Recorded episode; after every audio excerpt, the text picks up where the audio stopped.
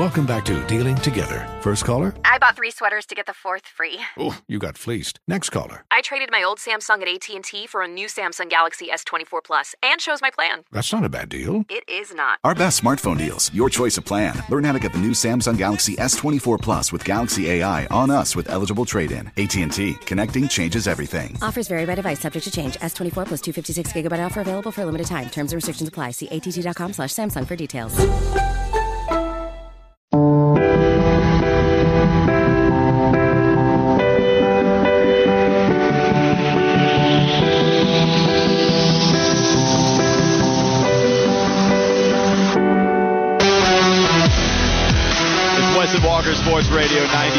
92.7 WFNZ. We're live at the Weston for ACC kickoff. Well, you got to hear like 95% of that interview with Jeremy Michaels talking about the new schedule for the ACC network. Also got a Jeff Capel question in there. Like, hey, how do you like somebody clowning your programming? Didn't love it.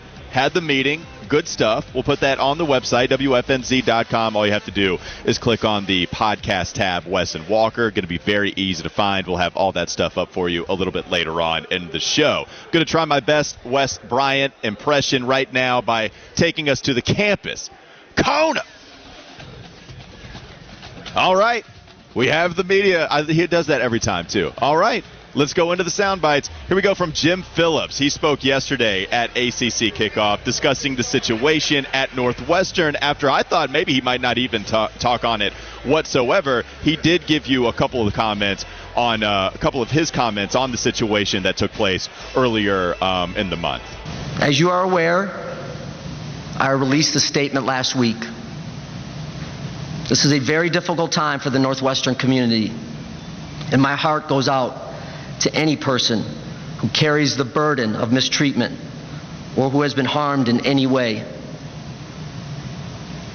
During my 30 year career in college athletics, my highest priority has always been the health and safety of all student athletes. As you know, with this matter in litigation, I'm unable to share anything more at this time. So I didn't expect to hear much from Jim Phillips on that front anyway. That's about what I expected from him. And there was some more news coming out of Northwestern. The athletic teams will begin participating in mandatory in person anti hazing seminars conducted by outside groups, beginning with the football team, of course, as athletic director Derrick Gragg said. And he is committed toward making sure that nothing like this ever happens again. And so now, unfortunate as it is, it's extremely unfortunate. You're hoping that the other leagues will capitalize and making sure they don't have any situation like this happen for them to then say, we won't have anything else happen like this. Hopefully now you understand the example and Jim Phillips can get off running to this with making sure it does not happen whatsoever within the ACC regular season, this upcoming season, and beyond. Let's go to some more Jim Phillips audio. Next soundbite I wanted to play is Jim Phillips talking about how the league is indeed healthy and the unequal revenue distribution is a plan that they're working out right now the league is healthy. It, it, just is. And certainly there's rumblings. Again, we all saw what happened in the springtime. But the group has come together in a way, uh, to me, that demonstrates they want to work together to find solutions. We've worked with Fishbait on our eight point plan, generating new additional revenue. The ESPN partnership is really strong and ESPN and the ACC are completely motivated together to generate additional dollars. You see that the conference presidents and chancellors have initiated the Success Initiative, Success Incentive Initiative, which is going to distribute dollars in a disproportionate way. We've never gone down that road before in the ACC, and I'm not sure many conferences have. And so revenue generation continues to be a priority. Fitty, I'm going to kick this one back to you. So, are you convinced by Jim Phillips when he says the ACC is healthy and then gives you evidence by saying it just is? Is that a convincing argument for you that the ACC is indeed healthy? Yeah, um, that's. I mean, that's the best way of saying yeah, we're not a healthy league. But I'm going to tell you that we're healthy, and this is this is the problem that I think we have with with with the commissioner is that he, he never really seems confident in what he's trying to sell us because everybody will tell you hey, this league eight, this league is not in the, in the best standing spot, and the best evidence of that is when you had the was it the Magnificent Seven or whatever they were calling themselves back That's in right. you know late May, early June, talking about another way to get out of the conference. So until that stops happening, until the Carolina, the Clemsons, the Florida States are actively trying to leave the ACC, Jim Phillips can try all he wants. He can't convince me that this league is healthy. All right, let's go to more Jim Phillips sound. Here he is talking about how we should expect to see more high profile out of conference matchups because of the bigger margin of error. With the expanded playoff, I think you're going to see more of those kinds of games because you can you can suffer a loss and maybe even two and still get into a 12-team playoff. So, you know, the, the, the unique thing about scheduling is it, it's done individually. So the conference office doesn't have a lot of um, influence on it. You know, we can uh, we've tried to set up some games like we did in Ireland, which will be great. That's a conference game, but uh, I commend our schools that are playing difficult non-conference games. And what I'd like to see in the selection moving forward is there being you know more emphasis on the games that you are playing, right? And what's the totality? What's the resume look across a 12-game schedule? Not just what you've done in your own conference, but who have you played in the non-conference schedule? So look forward to those games and many more that you've described. So, with this non conference schedule, maybe you're seeing bigger high profile matchups between teams because of the bigger margin of error. To me, that reveals, even though I understand what's going on, it feels like you're scheduling scared. At least in the previous years, because you don't want to suffer a loss, and then if you do lose, then you just think you're not going to have any shot to get to the college football playoff. I understand that being the goal for the top teams in all of these conferences, but that does lead to scared scheduling, which is an awful thing. Now, what's great is that North Carolina is going to open up their season against a South Carolina squad that had a very nice year last year, and you can only expect great things going forward under head coach Shane Beamer. Now, the thing is, Mack Brown is uh, also talking about how he doesn't love the schedule. He's had so many different complaints.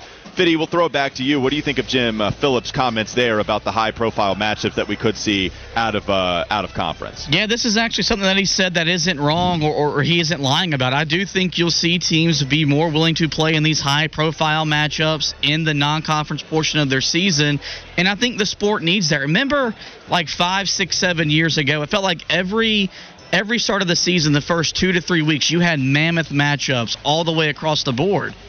The playoff kind of dwindled that because now teams are like, well, we got to play nine conference games. We're not going to go play Oregon or we're not going to go play Notre Dame or whoever.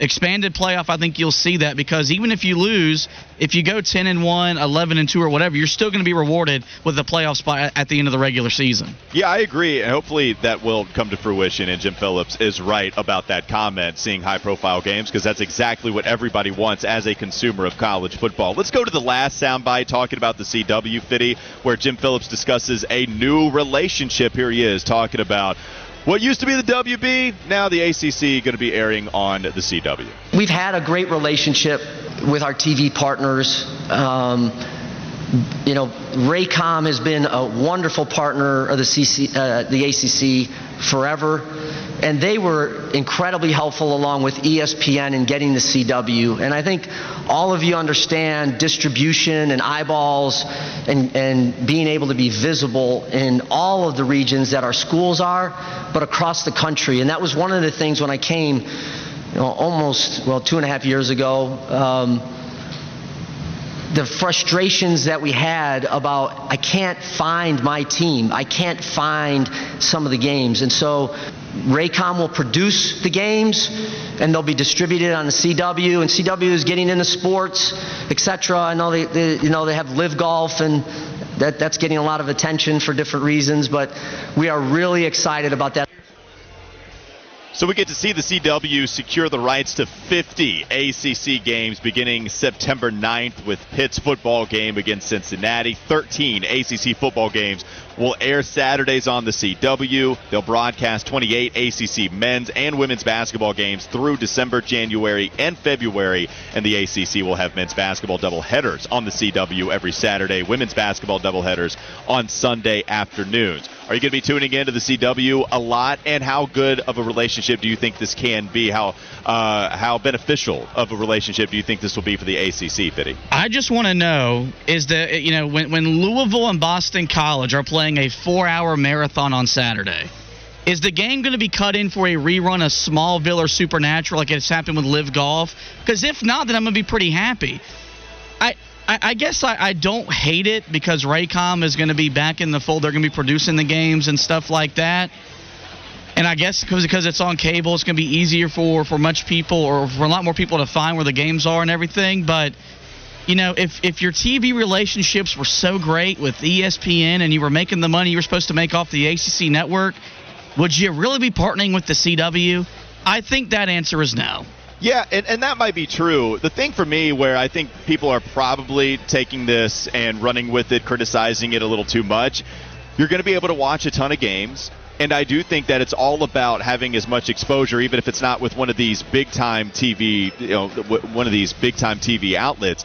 It's not going to be like True TV when everybody is tweeting, "Hey, True TV, or we're going to have to watch this. Why do you, I can't even find this channel once March Madness rolls around? You're good. This is going to be in your stream of consciousness instead of once every year like it is with March Madness. CW will be in the stream of consciousness for an entire football season. So I think that alone will bring the relevance. And as long as you can easily find it, then I don't have any problem with it. But to answer your first question, I just want to know: Are they going to have some version of Clawson's Creek when Wake Forest plays football on the CW? That's my question that I have to all of the listeners out there. Smoke, don't give me that eyebrow raise. It's a great joke. 704 57 yes 704 570 9610. Feel free to text in, share your thoughts and comments. I did want to continue talking college football as we end the campus corner for now. So we heard from Josh Graham discussing some of his expectations for not only Miami football, saying that he thinks they're actually going to get to the ACC championship game, but we were also talking about North Carolina and how it's clearly going to come down to the defense. Fitty, do you agree with that? Do you think the offense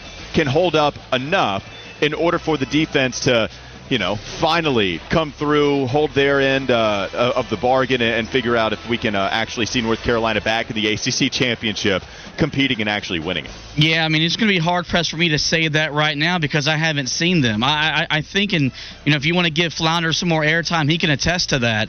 The, the issue with Carolina defensively is is that there is talent there. And the reason why we all bought in when Mack Brown hired Gene Chizik was he did wonders with Carolina's defense in 2015 that doesn't have half the talent that they have right now. And last year, it got even worse after you fired Jay Bateman, who was a terrible defensive coordinator and everything. If they can get better up front, You've got arguably one of, if not the best, linebacking duos in the ACC, among, and among one of the better ones in all of college football.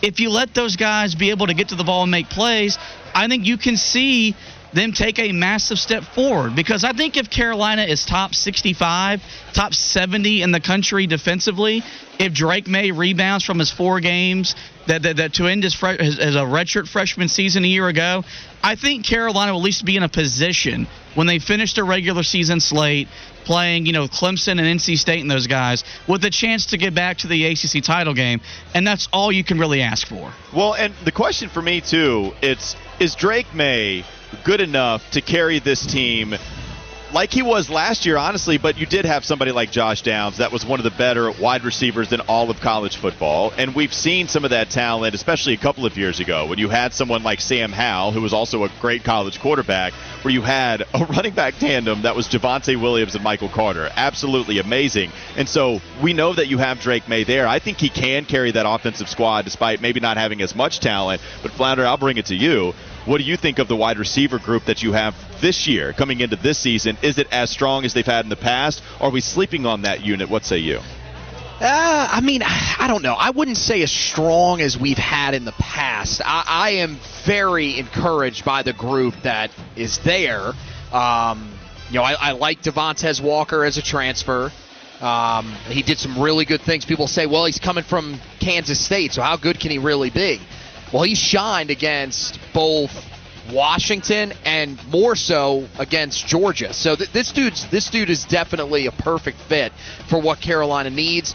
Nate McCollum did it you know, at Georgia Tech. He's done it in the ACC before. He's a guy that last year had 655 receiving yards and six touchdowns. Uh, the 655 most since this will be a great poll for you. DeAndre Smelter back in 2014. Love it. And he's 60 catches a year ago. That is the most by a Georgia Tech receiver since Calvin Johnson was on campus. All right. So it shows you that he's a guy that sort of ch- made them change what they did offensively. Now he's coming into a system that fits him better offensively. And you've got the guys that are holdovers from last year, like Kobe Paysour, who I love, um, Gavin Blackwell, who's taken a step. The running game, I think, is going to be stronger this year because there's going to be, to me, there, there's going to be a knowledge of what you've got. You know, last year when they went to Elijah Green, we didn't really know what Elijah Green was. Omarion Hampton started the first game of the year. He was a true freshman. So now you're going to have both of those guys leading your unit. Now they got to figure out what the rotation is going to be there. But if they can figure that out, Deems May, who was on with us, works you know for the uh, Tar Heel Radio Network. He said that the offensive line they're doing some different things. This, this offense is still going to be good, and you've got a guy. Look, man, Sam Howell, I love Sam Howell, man. That was my dude. I followed him since he was a freshman Yeah. in high school when I used to cover him for the newspaper I worked for. So there was clearly with him, that was my guy. Drake Maye is more talented than him, man. Yeah, like Drake Maye's next level. Oh yeah, I mean, well, he's going to be. Look, we had that conversation a little bit with Sam Howell, but perhaps it was far fetched. It's not far fetched with Drake Maye being the second overall pick, possibly, possibly the first overall pick if Caleb Williams has any kind of down year. That'll do it for the campus corner.